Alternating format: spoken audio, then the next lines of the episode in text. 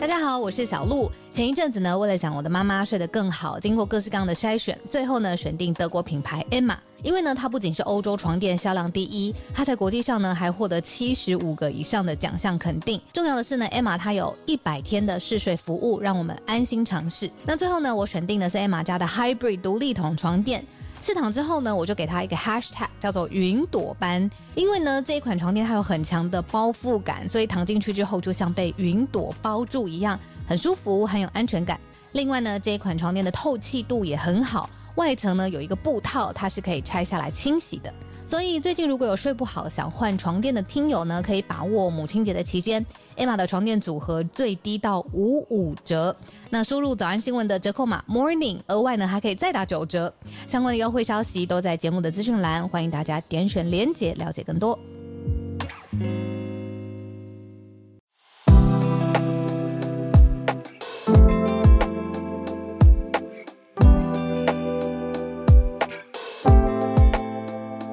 大家早安，欢迎来到今天七月十二号星期三的全球串联早安新闻。我是浩尔，跟大家一起度过早安新闻的时光。今天的社群，我们先来来到欧洲，我觉得蛮特别的，嗯，算是有好的讯息在里面，但是同时也会让人听了觉得现场怎么会那么挤呢？好，我们讲一点观光吧。好，来到。去年我有从那边跟大家连线的希腊，好，特别是希腊的首都雅典。雅典这边有出现一个统计的数字哦，那当然也不只是统计数字而已，而是现场实况，呃，有照片了，人山人海。哪里呢？雅典去年也有跟大家讲到，就是雅典有维护的还不错的一个古迹，就是大家在读那个希腊神话的时候啊，就会。哦，听到太阳神嘛，阿波罗啊，还有雅雅典娜的女神等等等，那就会听到哦，有众神的，比如说奥林、奥 Olympus、奥林帕斯等等等。那现代的保留着像是奥林帕斯的感觉，就是叫卫城嘛，Acropolis。雅典的卫城传出一个数据是人山人海，每天有多少游客？听起来还好，说一万七千人。一点七万游客，可是照片看起来真的是人还算不少啊，没有到没有到那种夜市超级挤的时候水泄不通。但是问题是，渭城它是一个坡，它是山，所以你是要爬坡上去的。但是在有这个山坡道啊、步道啊、古城啊，这么多人在上面挤来挤去，还是蛮蛮不容易的。那到什么程度呢？有人排队昏倒，结果。到当局必须要祭出人流管制这样子的程度啊，这个还出现了一个词，这是从英国的《卫报》看到的一个报道，《The Guardian》这个词叫什么呢？呃，过度旅游 （over tourism），over tourism。我第一次看到这个词哦，过度旅游讲的指指的是人旅游人潮的状态。那这边讲的就是说，世界文化遗产雅典卫城，它现在遇到疫情解封之后的人潮再现嘛，所以有相关的政策，就是说接下来会祭出人流管制。我觉得蛮特别的，嗯，很快月最快这个月底就要开始了，七月底就要有管制措施。那用什么方式管呢？就分时段分流，可能会有一个入口的人数控管。接下来就是有一个叫做团客快速通道。你是团客的话，他因为算好你的人数，让你先过关等等等，或是跟散客做一个人数的综合评比。还有一个叫电子票证系统，好，就是比如预约啊，先确认好时时间啊等等，就是透透过各种方式尽量去平衡卫呃对雅典这个卫城内的的人数啊，卫城的历史。到现在算下来超过两千五百年了，那每年的观光客当然是不少。我看到这个题目的时候，就在群组里面跟我们团队在讲，说我蛮想呼应这个题目的，因为去年八月底的时候我去嘛，大家应该还有印象吗？我在节目上有说，就是八月的时候，其实雅典城内相对是比较清闲的，很特别吧？明明也是暑假，对不对？可是因为八月反而是。希腊人或特别是雅典人，希腊首都首都人，呃，最喜欢去旅游的时间点，这是他们最爱旅游的时节。所以说八月反而相对，我觉得还算蛮舒适的。不过，即使去年八月在相对比较舒适的环境下呢，我对于卫城的印象的确也是人还蛮多的。我觉得就跟它的步道啊，呃，相对很多往上的走的上坡，并没有很宽敞，是比较狭窄的，这有关系吧？所以会很容易，哎，走一走就发现怎么旁边都是人，然后大家就会被拖慢。有没有人很不喜欢被拖慢脚步的？大家应该有经验吧？有时候走在马路上，或走在骑楼，有的骑楼比较窄嘛，那前面突然出现左右，比如说并排走路的聊天的人，你就会被被一个人墙挡住。你就是哎，平常如果单一的路人的话，你可以超车嘛。可是这种人多的时候就超不过去。这个我觉得就是呃雅典卫城在往上走的其中一种问题啦。那算下来，现在每天平均的游客就有一万七千人。那我们比较近的，如果是六月，我现在回到雅典卫城了。六月到七月初的游客数就比疫情前二零一九年同时间高出百分之八十。好，所以这个某种程度上，over tourism 算是跟报复性旅游类似的词汇吧。我不能说它是同完全一样的同义词，可是我觉得是可以归类在同一个类别里面。好，那再结合之前豆豆妈跟大家聊到的，在欧洲的游轮这一题，我们这边有看到一个停在雅典的游轮或附近的游轮，超大型游轮。报道画就就讲到这个画面，从游轮上下来的游客一波又一波的走出来。那希腊的观光协会会长就有提到说，以前一艘渡轮了不起几千名乘客，现在大的游轮动辄一个小国家的人数。而且其中至少百分之三十的人都已经买好卫城的门票，所以是一种蓄势待发。那卫城这边就是嗯，剉咧等的感觉哦。所以看到是平常早上八不到八点哦，不到我们早安新闻开播的时间，售票口就已经人山人海，就排到很外围的鹅卵石步道了。那就是因为这个过度旅游情况，所以是希腊的文化部做出了刚刚讲到的这个管制。那说不定。希腊文化部还说，入口处的人潮可能还要再扩建卫城的山门，就是要再再再搭建东西来做控管。卫城开放观光，虽然它有两千五百年的历史，但是观光是两百多年。那过去也曾经有祭出过相关的人潮措施哦，所以并不是第一遭。但是因为卫城它是一个神殿，所以有很多考量啦，包括古迹啊。包括维护啊，还有不影响它的嗯完整性等等，包括还有一个呃前年卫城要铺一条水泥通道来帮助身障人士可以通行，结果有人批评破坏古迹，这就蛮尴尬的。你说哎，要不要让可这个叫做 accessibility 嘛，就是让大家更可近，可近性，中文翻成接近的近，可近性要提高，可是跟古迹维护会不会嗯冲突？或者说，其实应该应该要想办法找到一个比较平衡的方式。那要怎么做？这就是相关的议题。我想这个人潮控管其实也算哈。可是我觉得这背后看到，当然你说好的讯息就是哦观光复苏嘛。那不好的讯息或者说可以思考的点是，说是复苏，可是它还是很集中，就是大家都喜欢人挤人，在一些。知名景点，比如说你每次去巴黎罗浮宫，蒙娜丽莎前面就一定会挤爆，就是大家一定要看的，就是大家都知道的，有一些固定的这种聚集效应哦。好像我们就算我觉得很很正常吗？就是人性吗？我们每次去一个新的地方、陌生的国家或者城市，好了，好像都会觉得要去看那个大家都看过的。像这一趟我去丹麦。的首都哥本哈根，我没有看到小美人鱼的雕像，我就一直觉得我好像少了一些，少看一些什么。可是后来你真的静下来想一想，又又好像还好，因为很久之前就听朋友说过，那个雕像好像很小，就是很多人都说你看了会很失望。对，所以这一趟我就嗯有点取舍吧。那时间有限的情况下，后来最后行程规划就没有去了。对，只是这种景点，因为它很有名，所以就会比较容易是挤满的状态。那当然。卫城它真的很壮观，很大一片啊，但还是有这个遇到这个人潮控管的问题。这是我们今天的社群开题。今天来跟大家，制作人美人鱼没看到，真心觉得很还好。好，欢迎大家，各位先补充。好，呃，我们聊天室也有人说雕像真的还好。好，呃，这算安慰吗？谢谢你们哦。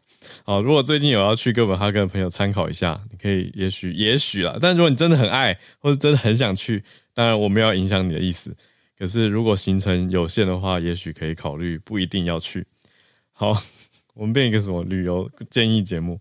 好，来跟大家盘点今天的四大国际新闻题目了。好，我们今天第一题就非常有追剧追进度感，就是北约哦。昨天讲说北约接下来会很多的峰会相关的议题浮现跟看点嘛，还真真的就是的确这几天版面上非常多关于 NATO Summit。相关的还有外围的议题，那我们第一题会再多讲一些。昨天有开到的这个题目，就是瑞典进北约的申请，我觉得蛮有进度。在这两天，就议题出现，从土耳其这边说法出现之后，已经北约的秘书长出来讲话，等于是知道知情，而且申请的案件有在往前推进的感觉，就让大家觉得瞬息万变感。好，第二题则是以色列这边的消息。我们不久前在注意的是以色列，呃，我们讲到这个哲宁嘛发生的这些状态，还有首都特拉维夫的事情。那现在看到的是追续之前讲到的司法改革。那现在以色列国会一读通过了司法改革当中重要的一个议案，结果全国又爆出了示威潮。第三题则是日本很特别的题目，日本政府。对于跨性别的公务员使用女厕设定了一个限制，嗯，那结果最高法院认定说这样子的做法是违宪的，就说，哎，你不能限定他是跨性别，所以他不能用女厕，或者是有设定一些呃，比如说外生理外外表啊，或者一些什么的限制。我们待会看更多细节哦。但日本最高法院说，你这样违法。好，第四个题目相对轻松一点点，我们关注到。美国有一个商人，他做了什么事情？他在一九九零年，就是距离现在三十三年前的时候，跟 United 买了一张终身机票。我我我没听过有这种东西，没错，他真的买了这张终身机票，他就一直飞，一直飞，一直飞。他现在飞行的里程累计起来算起来，可以去月球来回四十八趟，这算一个奇人异事。那。还有人批评说他增加全球暖化，好，到这个程度吗？好，我们等一下来听听看相对轻松的消息。好，我们先一题一题来，从瑞典进北约的案子到底推进到什么程度，开始跟大家整理。好，那为什么土耳其会改口呢？也有出现分析的意见，我们来听听看。好，先从最一开始，昨天有提到的一个名字，NATO 的秘书长史托滕伯格，他说土耳其总统同意。将瑞典加入北约的申请案提交给土耳其的国会批准了，哦，所以准备要进往土耳其国会迈进。之前是一直挡住嘛，锁住嘛。那我们在新闻上讲过不少次，很大的点就是关于库德族哦，瑞典对库德族的态度之前是不受土耳其所接受的，土耳其认为要严厉惩治激进分子。好，那瑞典当然还是一直没有做出。国家政策等等的变化，但现在发生变化的是土耳其啊，是土耳其的态度跟土耳其的说法改变了。根据法新社的报道，史托滕伯格就是秘书长呢，他在立陶宛的首都啊维尔纽斯跟埃尔段，就是土耳其的总统，还有瑞呃瑞典的总理叫做 Kristersson 克里斯特森，他们都会谈过之后呢，他就说土耳其同意了。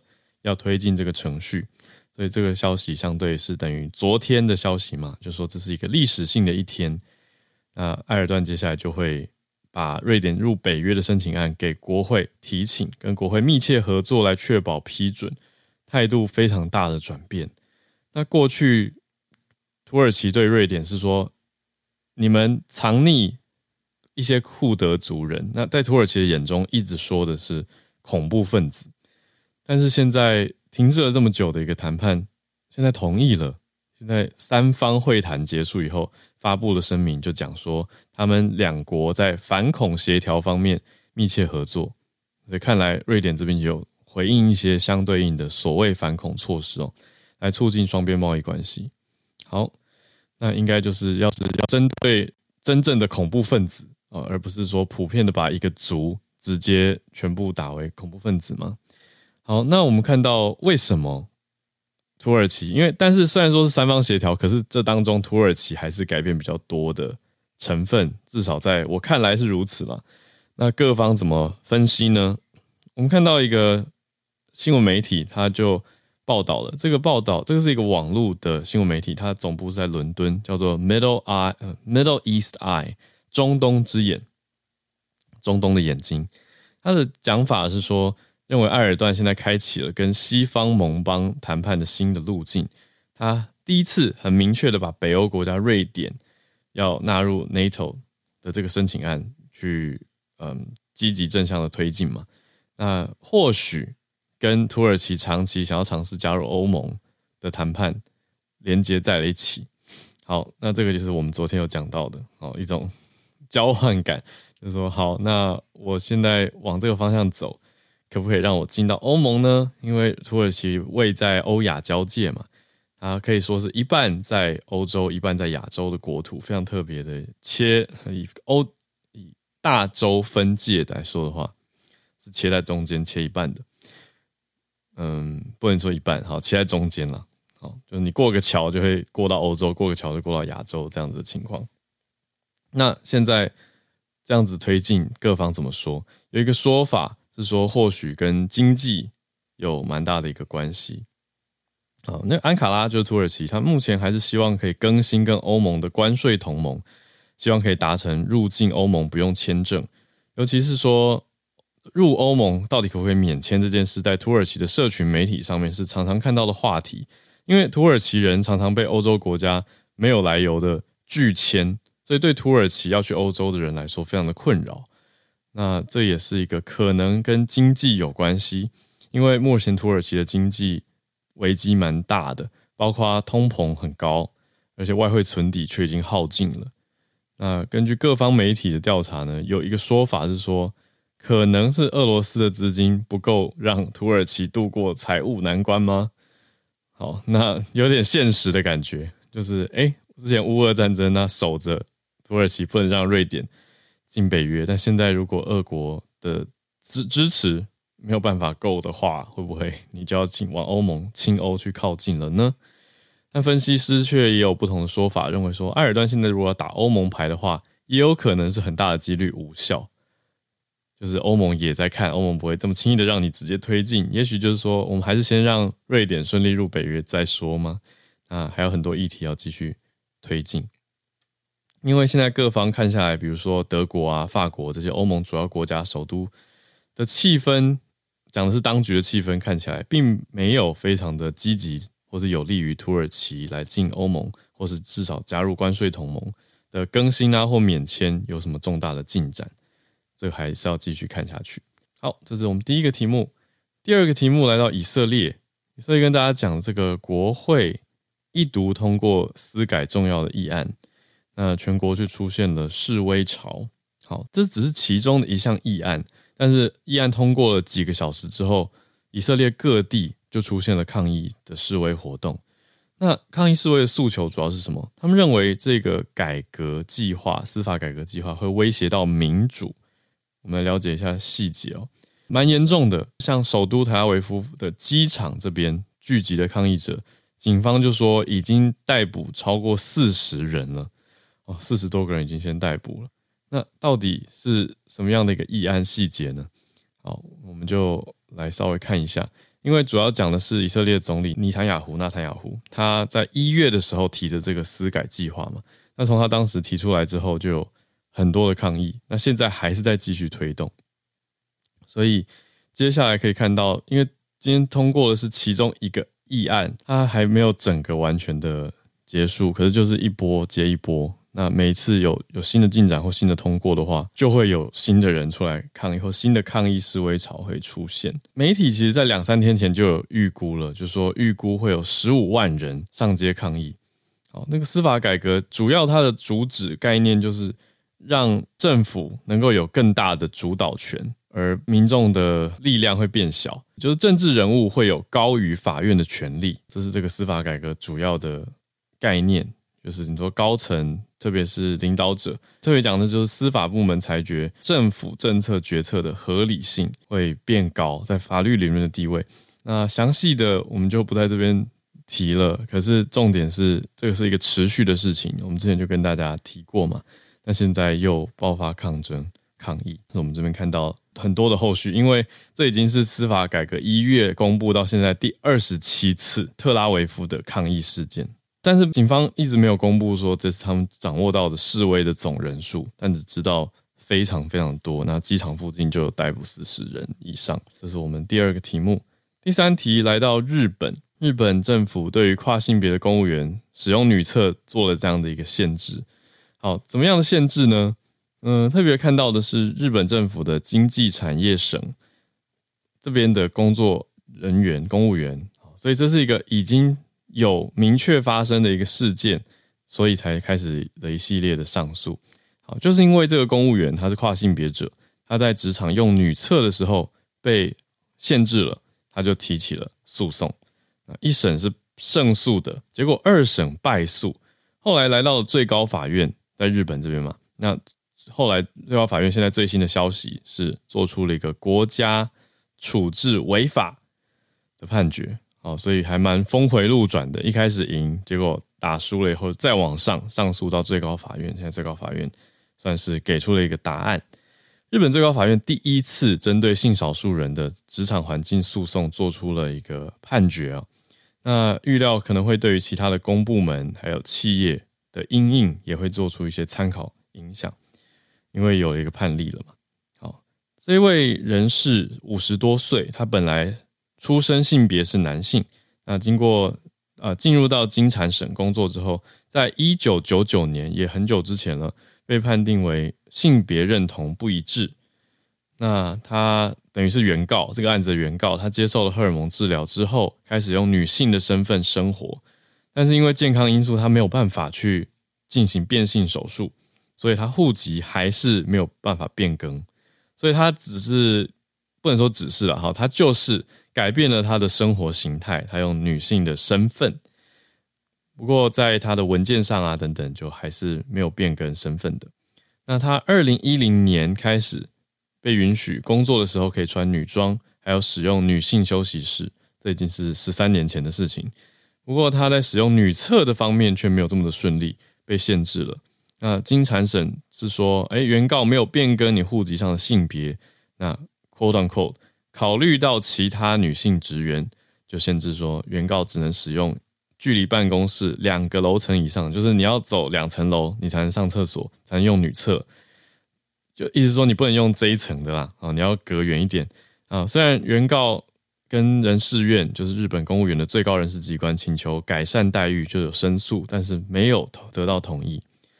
所以这个已经哇，好好多年了。他从二零一五年就说应该要撤销这个对我的限制才对，就一路打打打。那东京地方法院是二零一九年的时候判胜诉，这是刚刚讲的一审。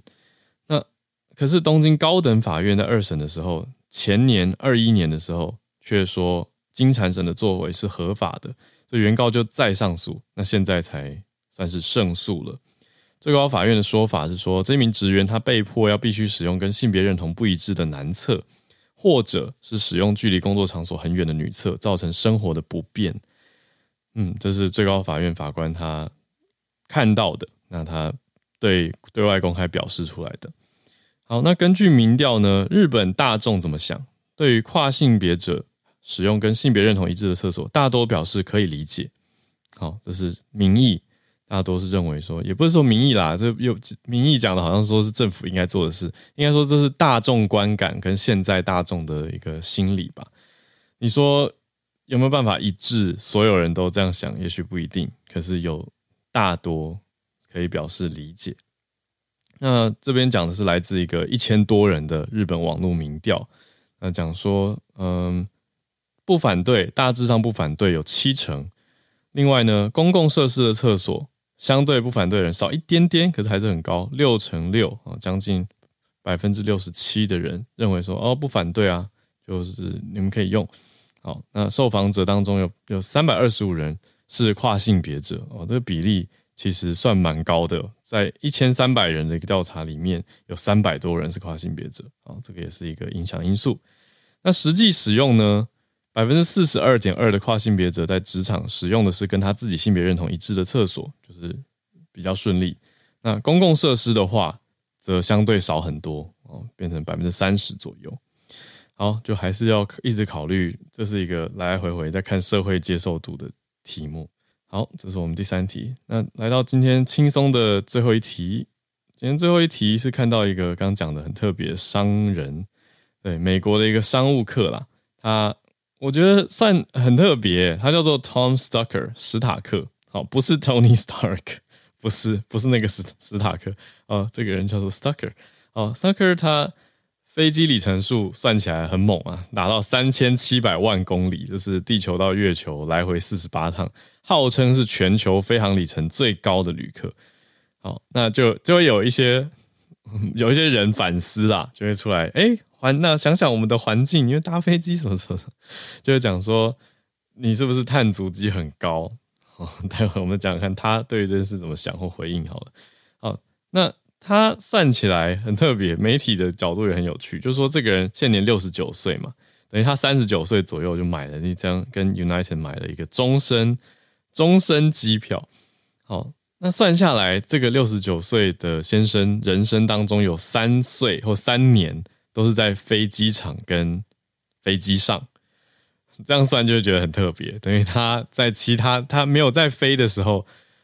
他人生只有六十六年没有在飞啊，有三年都在飞的感觉。那算下来，他是他是在 New Jersey 纽泽西这边经商，平均他每年要飞一百六十万公里。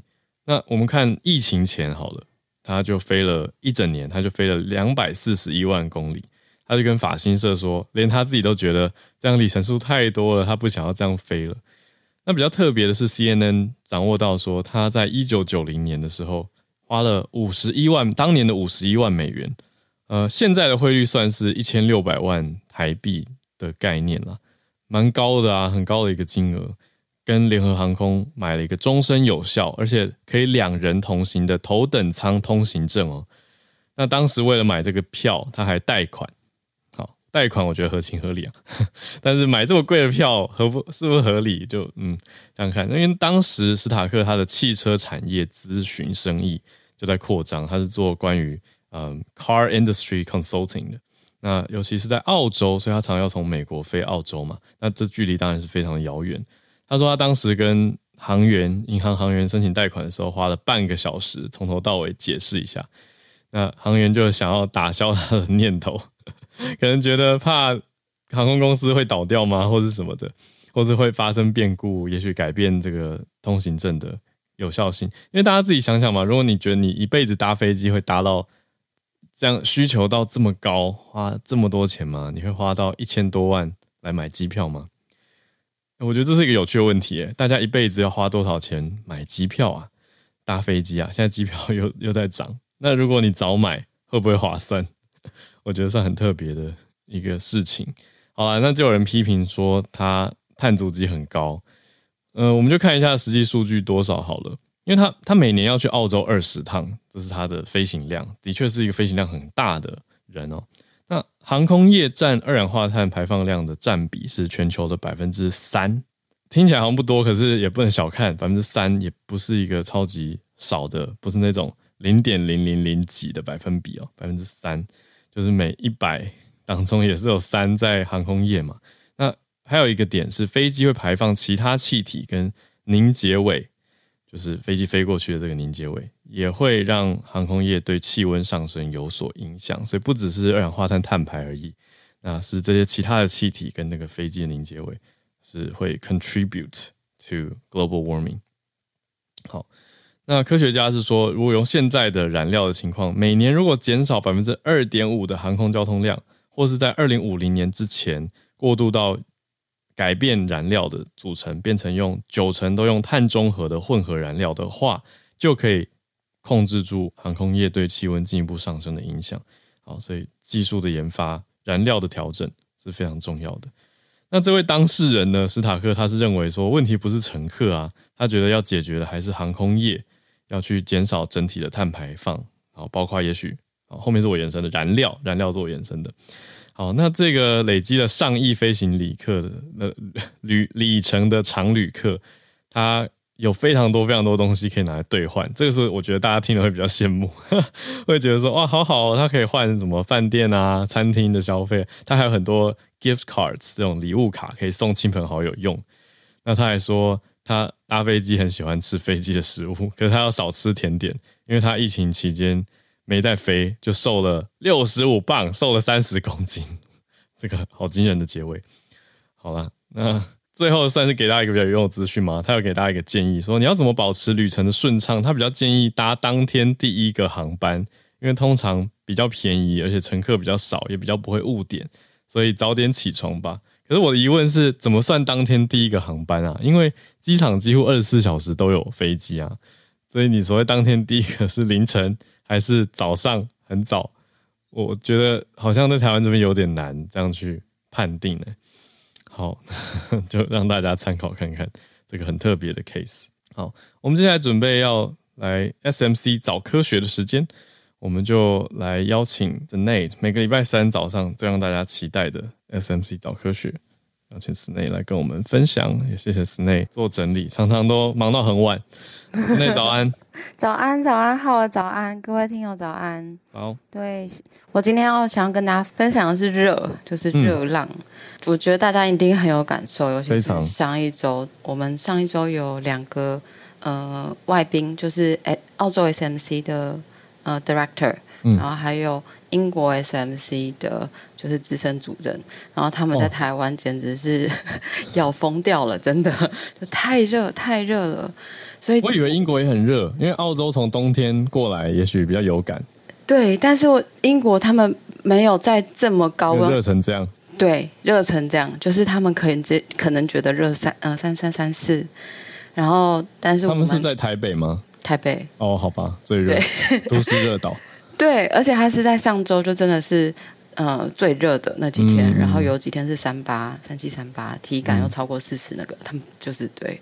所以我今我昨天晚上看到这一篇是礼拜一这周一发表在《自然医学》期刊上的研究，我就觉得哦，好要一定要来分享。嗯、这个研究它是发现去年也就是二零二二年的夏天，只有夏天哦，大概是十四周。嗯欧洲因为热浪而死亡的人数大约是在六万一千人左右，这么多，很多，就只有十四周的时间，嗯、而且只有在欧洲。嗯，我们之前曾经有聊过一次说，说我们到底可以把哪些极端的气候灾难很有信心的归因，说这是因为气候暖化造成的。嗯嗯、我们知道很多气候异常是，比如说整年都没有台风，或者是大洪水这一类，嗯、它因为牵涉的气候系统比较复杂，所以我们很难直接这么说。嗯，但是因为气候暖化造成，嗯、呃、的这个气候灾难，极端高温就是其中一个非常明确的。嗯，是因为大气中的温室气体增加，所以气温增加。那去年的欧洲热浪就是一次很严重的极端气候灾难。嗯，但是那几个月里面，其实欧洲会有记录下来的这个嗯死亡事件其实很多。嗯，那有多少可以归因于？嗯，极端高温，那这个推估出来的数字大概就是刚刚讲的六万一千人，嗯、而且在其中最热的那一周，就是七月十八号到二十四号一周里面，在欧洲就有一万一千多人的死亡，是跟极端高温有关的。为什么说是推估？这不是一个统计吗？对，好问题就是，其实它很难。例如说，今天如果是因为很热，然后呃热衰竭或是热热中暑，这个相对来说都比较明确。嗯，但如果今天是，例如本来身体的状况可能就不好，但是它是因为热而加速了这个状况，在医院里的写下来的，它可能不会是因为热，但其实是因为呃热的关系，让他的身体没有办法降温，所以他过世了。哦哦哦、像这种东西，他可能不一定会在呃他的呃死因上面。记录下来。对，嗯、所以他用模型去推估，就是跟气温啊、死亡、死亡事件，他是呃用了欧洲三十五个国家里面这个十四周的周间里面，他找到了四千五百万多起的死亡事件。嗯。但是分析之后就确定了，呃，六万多人是因为极端高温。那用推估或模型来做研究的另外一个好处是说，它除了嗯、呃、算出这个统计值，它也发现里面有一个特殊脆弱的族群，就是老年人。哦，对。那还有一个好处优点，嗯、就是可以透过这个模型，因为你的温度啊，还有呃各国的死亡人数放到模型以后。你可以去推估未来可能因为极端高温而死亡的人数，嗯，所以这里面研究就说到二零三零年的夏天，其实说几年后，那可能会上升。欧洲因为热浪死亡的人会上升到六万八千人，嗯，但是到二零四零年可能就会逼近十万人，嗯，到二零五零年就会是十二万人。有一个曲线啊，可以去对，他可以看，对。那这样的结果其实它是有一点，我觉得它是有示警或是预警的作用的。嗯，例如说，我们知道气候暖化会对环境、人类社会产生冲击。那第一步其实要去辨别那个冲击是什么。嗯，所以我觉得这篇研究就把它点出来了。这个冲击就是很明确告诉大家，热浪不是只有热，不是只有气温升高，热浪是会直接连接到对生命的威胁。现在有了证据。尤其是科学专家们有特别讲到一句话，他说：“极端高温其实它对人类的影响不是公平的。”嗯，就这样直翻有点怪，但是仔细想的话，高温对于呃可以在冷气房工作的人，或是有能力负担电费的人，相较于在户外工作的人，他没有能力负担电费的人，他在家他没有办法负担比较通风的呃建筑的人，嗯，他影响程度是非常不一样的。对。对，那 WMO 就是联合国世界气象组织，在周一的时候，他其实也发了一个新闻稿，他说六月底到七月初就是上一周，是地球有温度记录以来最热的一周。嗯，而且它不只是陆地的温度，海洋的温度也创下新的高温记录。哇，那气温破纪录是一个现象。对，这个研究看到是。极端高温对人体健康的威胁是一个冲击。嗯，那辨别出来以后，我们接下来就要问两个问题：一个是减缓，一个是调试，而且我们必须要快。嗯，减缓这个概念我们就一直谈，其实比较好懂，虽然它很难执行。比如说减少使用化石燃料，嗯、但是现在虽然我们要说要尽快减缓，但是这个减缓速度很有可能解决不了这个立即的冲击。嗯，所以我们就要调适。嗯，那对啊，嗯，你说，那怎么调试呢？因为现在我们你说化石燃料这个相对没有办法那么快的做出改变，嗯、那我们有什么调试的方法或措施？对，嗯，我们上礼拜其实呃去了韩国开三天的会议，嗯，就在三那三天会议，我们手机一直收到警示，就是警告警告这样，不知道在写什么，嗯，后来问了才知道，其实那就是一个高温的警示系统。就他告诉你说，今天在哪里？韩国吗？对，韩国。哦。今天在哪里会有非常高温，请避免出门。哦。对，他其实就告诉你说，现在嗯是危险的。所以我觉得高温警示系统其实是一个其中一个很明确的，可以让大家知道什么时候、什么地区会有多严重的热量、热浪。嗯。嗯。所以我们现在看到是会有紫外线的指数，但是其实高温本身就可能对人。人类造成威胁，对啊。再来是因为这篇研究提到老年人是极端高温的脆弱族群，嗯，那么老年人的照护系统是不是也要知道说，哦，高温也是一个我必须要特别注意的事情？嗯，那因为身体的温度平衡系统啊，散热系统会随着年龄增加而渐渐的变弱，嗯，所以照护人员可能也需要具备这样的知识，嗯。再来就是一般大众也要建立对极端高温的了解。嗯，除了怕热怕晒做防护措施，怎么降温，怎么补充水分，尤其是如果周末要出去户外爬山的，嗯，就算是郊山，但如果它很曝晒，嗯，然后你要去的时间可能很长，嗯，那有没有地有没有办法有足够的水分来补充？嗯，这可能也会是重要的，大家都应该知道的。嗯，再来就是有。呃，之前的研究有提到说，有没有可能在社区里面提供一个避热所，就不是避难所，嗯、是避热所。嗯，有些民众他是没有办法能够很自由的拥有这个空调系统，那他可以去这个避热所这样。嗯，再嗯复杂一点，可能建筑法规要不要纳入绿建筑的规范？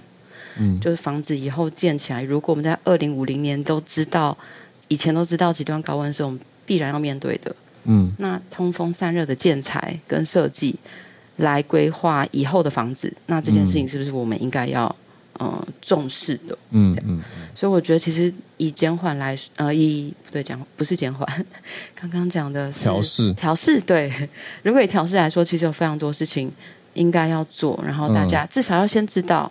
然后接下来我们就是要谈该怎么样去面对，就是我们必须活在这个世界里面，现在的现实就是这样。很好的题目，我觉得这边调试讲的是说人类要怎么有意识注意到，而且去做阴影了。对，因为我们长远的阴影当然是什么改变化石燃料这些的，那它时间没那么快嘛。嗯，所以我们有一些措施就是刚刚 Snae 跟大家讲的，而且我听到对白话文讲就是大家要小心热死。特别是要小心，对，小心老人家有可能真的会热死。以前是讲好像有点开玩笑说哦，今天热死了，可是现在真的是要小心热危险。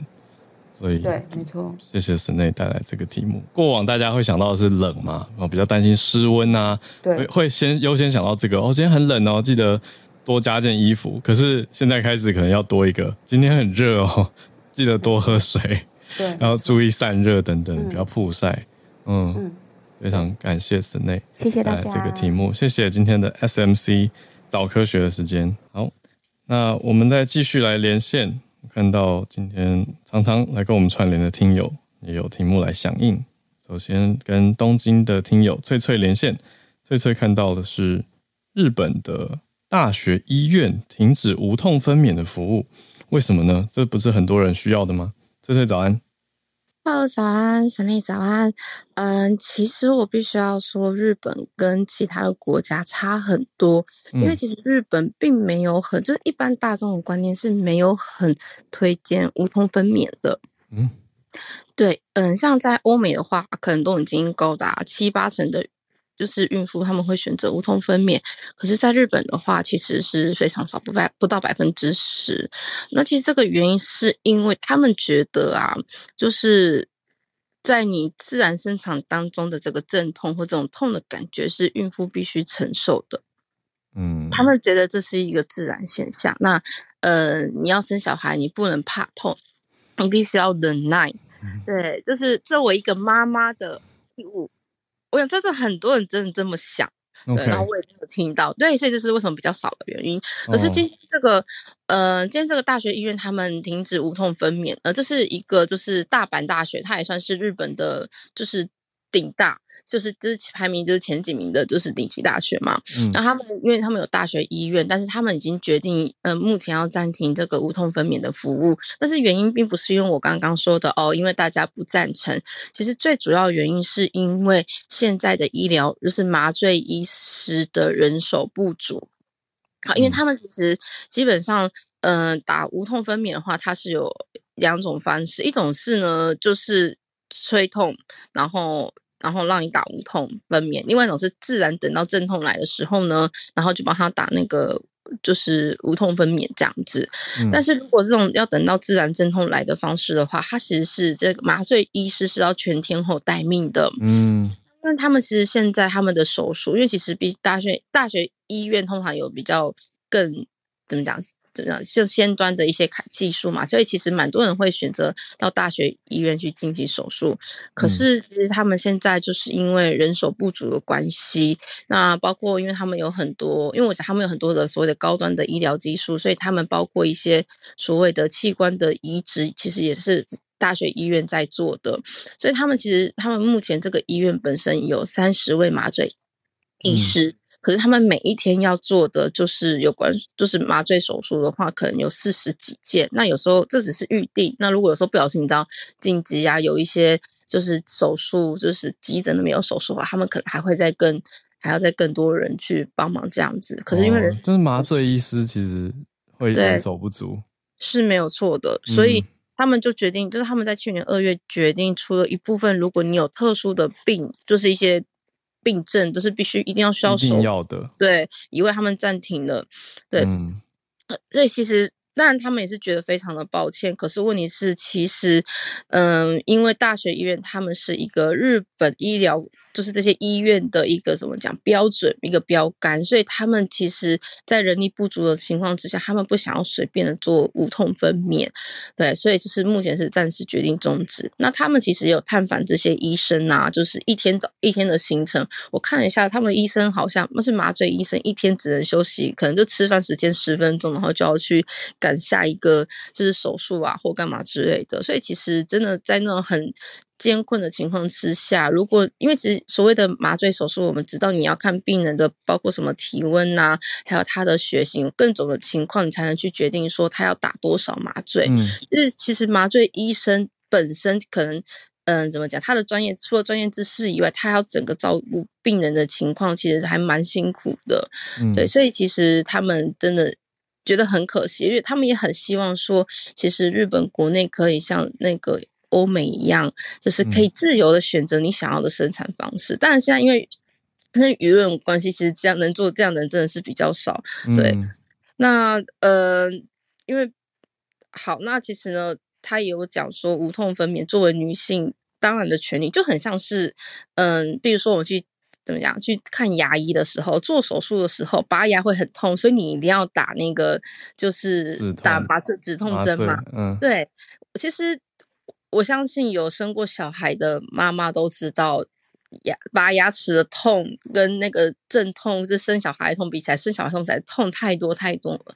可是为什么我们去做这样，就是看牙医的时候可以打止痛，可是无痛分娩却是变成一个选择，你知道吗？所以其实，嗯，这、呃、这个就是被受访的医生，他们也很希望说，可以将来让我说是无痛分娩，不是变成是一个选择，而是一个权利。对，只是目前。日本的医疗环境真的还是需要改变，所以他们还是就是目前是暂时终止终的是怎么样？就是暂暂时停止这个选项。但是你会发现很有趣的，就是说，这是这代表说啊，比起其他的手术的麻醉比起来的话，其实无痛分娩这件事情对他们来讲并不是一个必须。对，可以理解，就是社会观念。对，我在看的时候还是觉得有点淡淡的哀伤。对啊，好，那就是还有就是。呃，如果要打无痛分娩，因为我不知道在日，呃，我不知道台湾花多少钱。可是如果是在日本的话，跟一般的就是生产就是生产手术比起来的话，是要大概加十万到二十万日币，就是打这个麻醉这样。嗯，嗯，好，那以上就是我今天的分享，谢谢。哦、谢谢翠翠，特别今天新知道日本的一个社会大众观念。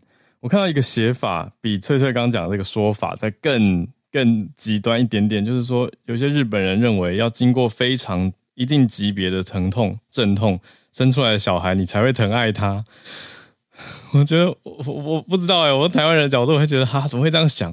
可是日本蛮多人有类似这样子的想法。本来按了一个 问号惊叹号。好，好，就是你要补充吗？我我，我必须说，这是真的，这是一般大部分的人的。观念，这是真的，所以就是我看到很多台湾的妈妈，就是比如说是台日婚姻，或是在台湾啊，在日本生活的，就是台湾人的妈妈，很多人都会选择回台湾去待产，就是除了。还有还有坐月子坐坐月子中心之外，就包括整个服务费用，其实都比日本便宜。还有就是大家其实会觉得打无痛是一个非常自然的事情，所以大家宁愿回台湾去，就是对，就是待产，嗯、然后费用这个观念差很多，费用当然也是一个，嗯，对对对，而且还有一个就是因为日本没有坐月子的概念，这跟欧美其实很像，但是因为最近因为台湾。但是最近日本也有一一些坐月子中心出现，但是很多都是就是跟至少就是华语就是华人圈开的，对。嗯、可是日本也没有这个概念，就对了。哦，嗯、对啊，有聊天室已经有人说了，台湾月子中心比较舒服，可是很贵，不错？好了，好，谢谢翠翠，我们把握时间来继续连线，来跟 Bernard 连线，Bernard 继续关注澳洲的新闻，Bernard 早安。呃，早安，大家早安。刚刚因为大家有讲到说那个现在北半球很热嘛，我现在就那作为南半球的我现在就现在是冬天，现在是冬天，但是呢，全球暖化对于我们来讲是也还是感觉有感的，因为天气温度其实变高了。之前呢，通常在澳洲的话是，因为澳洲也是有滑雪的地方，其实今年的滑雪的能够开放的时间就比前几年是晚了大概一两个礼拜左右，所以其实就看到雪下的比较慢。对，雪下的比较慢。然后呢，现在刚才我看到澳洲的气象局了，也讲到说，现在声音现象状态是有的。然后他们估计，大概未来几个月有百分之七十的可能性，就今年春夏的时候会发生声音现象。因为我现在在雪梨，其实雪梨的温度平常夏天的时候可以到四十三、四十、四十五度，好热。好热，所以我就今年想说，可能今年会到多少度呢？我也不知道。哦。但是就他也讲到，因为现在面临澳洲最近的比起过去几年的状态呢，澳洲的降雨量的是低于平均水平的，所以就是可以想象到今年你们甚至北半球的大家痛苦的热浪结束之后，就到我们 南半球之后就开始来了，然后呃带来了一些酷热、干旱，还有森林大火的等等在在还有可能会发生，因为前。几年我们又也是在雪梨，大家有记得说那个国家公园的大火，有很多的树木被烧掉，然后很多的无尾熊被烧死，然后是那个要等人去拯拯救这样子。嗯，但是气象局说可能不会到那个时候，二零一九、二零二零年的那个黑色黑色夏季大火这样的程度，但是我还是有个心理准备，我要把我的电风扇开好就好了。嗯嗯嗯。好，那回去今天我想要分享的，其实刚刚也讲到。是跨性别的。其实最近在丹麦的一个最新的研究，它已经在美国医学会期刊的那个已经发表了。其实这个就讲到说，结果就是丹麦的跨性别者的自杀率是常人的八倍。嗯，先讲完这个好。然后这一次是从一九八零年到二零二一年的资料，就用了丹麦的身份证字号，所以就调查了六百六十万名十五岁以上丹麦人。这个研究里面呢，就有大概接近三百八千名的跨性别里面呢，这段时间有九十二人是自杀未遂，然后有很。可惜的，就有十二人是轻生过世的，所以看到这个结果显示到了，就是每十万名的跨性别者里面呢，有七十五个人是有自杀身亡，而非跨性别者的自杀率呢是每十万人里面有二十一人，所以这个几率看起来的话，我们就看到这个倍数的那个差别，然后也发现了就是跨性别亲生者的身亡的可能性呢，尤其是可到群群体也就更高，所以我们就发现说，不单单只。是说生理性的，还有心理的疾病，那个精神疾病的风险也是比较高的，所以这个也是对于我们觉得说，不单单只是跨性别者，对于很多有身心疾病的人的那个关注，我们也是要很多的重视跟注意一下。然后，因为很多身心疾病的，比方说，特别是很多的孤独。感跨性别者有很多孤独感，很多的焦虑，嗯、很多的忧郁，所以我觉得这是很可怕的现象的。所以就是丹麦的大学性别健康流行病学呢，他们就继续在研究说，后面有一些可能有更多的负担这样子。但是就我用早安新闻提醒你，自杀不能解决问题，勇敢求救并非弱者，生命一定可以找到出口，可以透过呃守门一二三步骤，一问二应三转介，你们大家都可以成为自杀防治守门人。大家有需要的话，可以去寻找每个地方的生命专线，咁我们可以大家一起防守自杀。以上是分享，谢谢。嗯，然后我确认一下，你刚刚讲的这个 scope 是丹麦还是它是调查全球？它是丹麦，只是丹麦。OK，丹麦的。好，让大家听听不同地方的这个统计结果，那作为一个参考。谢谢 Bernard。好，我们今天最后的连线是来跟我们南加州听友 Charlotte 连线。Hello，早安呀，好久不见。嗯，今天想跟大家分享一个相对没有这么严肃的法律相关消息。我今天刚好看到路透社有在分享一个德州的大学哦，它嗯，就是第五巡回法院做出一个判决，准许德州的大学让外州的学生付比该州当地居住的非法移民更多学费。那这个、嗯、这个要跟大家先讲解一下，因为大家应该知道说，美国有很多所谓的州立大学的系统，像比较熟悉的就是加州大学嘛，UC Berkeley、UCLA。那如果你是加州的居民，你就可以付一个加州居民的费用；你如果是外州的，你可能付的费用跟 international student 跟外国人差不多。嗯，那也就是说，呃，每一州的居民对于所谓念州立大学，他会享有一定程度的优惠。嗯，那嗯、呃，就有一个保守派的团体呢，他很有趣的，他就是聚集了一些德州的 out of Texas，也就是说德州大学的外州学生。嗯，提起这个 challenge 诉讼，他 challenge 什么？他 challenge 说德州大学让。该州的非法移民，也就是说，他们你知道有很多，尤其是像德州，其实有很多那种翻墙啊，或者是其他过来的，所谓我们会说没有 document 的、没有 paper 的这些移民。可是啊、呃，只要是学生，通常依据儿童或者是教育的人权，其实啊、呃，美国都是会给这些学生，即便你的父母是非法移民，你都有合法上学的权利。嗯、那如果你是居住在当州的啊、呃，非法移民的小孩。那他一样视你为 resident，也就是说给你便宜的费率。嗯、那这个保守团体呢，他就是带着外州学生来 challenge，用 federal law 联邦法律来 challenge，说你为什么有一个不公平的对待，对待美国的公民比德州的非法移民还不好，因为你让外州的学生付更多的钱。嗯，那这个联邦巡回法院呢，它有三个法官，也就是所谓的上诉审。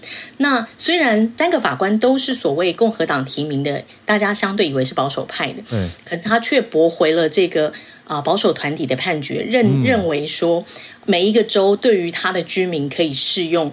比较好的费率，这个 policy 本身没有违反联邦法，因为因为你每个州的居民，其实，在你的州都有就是比较好的费率嘛。嗯，那这个区别对待是因为你每一州的居民在那边有当地有贡献、有税，然后有有其他的生产收入，然后同样的，他的福利人权也是那一州 cover 这样。嗯，但是呀，原则上我知道时间大概到了，所以简单跟大家分享。那我觉得这个呃蛮有趣的，因为德州的巡回法院共和党的法官做出一个这样的判决，然后。是比较保障移民的，呃，我个人觉得蛮 surprise 的，所以我觉得也蛮有趣的。那也让大家介绍大家知道一下，说就是美国的这个教育系统，因为美国念大学真的非常贵呀。然后这边有写到，比如说如果你是德州居民，可以付两万八；如果你是外州居民，可能要付三万八之类的。嗯、哇，一一年的学费美金呀，就即便打折也是很贵，这样。对 OK。好，那今天先跟大家分享到这边。特别等于是说，嗯、那这法官他们的判决依据还是等于是，因为他们不会说我们是要来呃支持移民嘛，一定不会这样子去判或者讲。可是说法上或者法源上，它的概念是说，还是要尊重每个州的对的规定，是这样子吗？也算是说，就是遵守联邦法。呃，大家应该记得，就是之前罗素韦德也是，就是共和党的法官其实蛮倾向说，他是很支持联邦归联邦。然后州归州，然后他在法律体系上是比较文艺解释，嗯、就是说他会觉得，嗯、呃，就是应该遵守原来就是权力分立的这个架构，所以这个对我来讲、嗯、，legally 它是符合啦，只是它的结果上、嗯、看起来对移民是有利的，会让人家觉得，嗯，社会观感上有点意外。没错，没错，我有点意外，这样，因为他们是推翻了地方法院一个有利于保守团体的判决，对。嗯对，也就是说，上诉审做出对这个移民有利的判决，可是其实第一审是做出相反的判决，然后他推翻了这个相反的判决，做出一个对移民相对有利的判决，然后这个东西有点让我觉得有点 surprise，yeah. 嗯。嗯、哦，很有意思，对，让大家认识美国这个学费真的很贵，真的。学费很贵，然后还有这些共和党、民主党，还有这些所谓的很多议题的分裂，然后跟就是大学生活这样，大家可以感受一下。因为我知道现在年轻人的议题在台湾也是相当受注重，最近有很多社群上的议题。嗯、年轻人，Okay. 关于吃饭吗？Yeah. 关于吃饭跟关于学费，right？对，台湾也有关于学费的问题，对，有学费呀，吃饭，所以，对，所以我我刚刚讲错，应该是两万。六千多，如果是啊、呃、居民的话，德州居民两万六千多，两万六千多对比三万八，对，那一年的学费，嗯，然后对比台湾，所以大家应该觉得台湾是个宝岛。分享到这边，谢谢 Charlotte，感谢感谢，好，谢谢。我们今天的串联时间有 SMC 早科学的固定单元，另外我们串联的听友呃翠翠 Bernard，谢谢长期的支持，还有也是长期支持我们 Charlotte。很高兴又一阵子不见，但听到你的声音，还有跟我们的分享，感谢大家。今天我们的礼拜三早安新闻到这边告一个段落，明天礼拜四早上八点，我们继续准时跟大家保持串联。我们明天见，大家拜拜。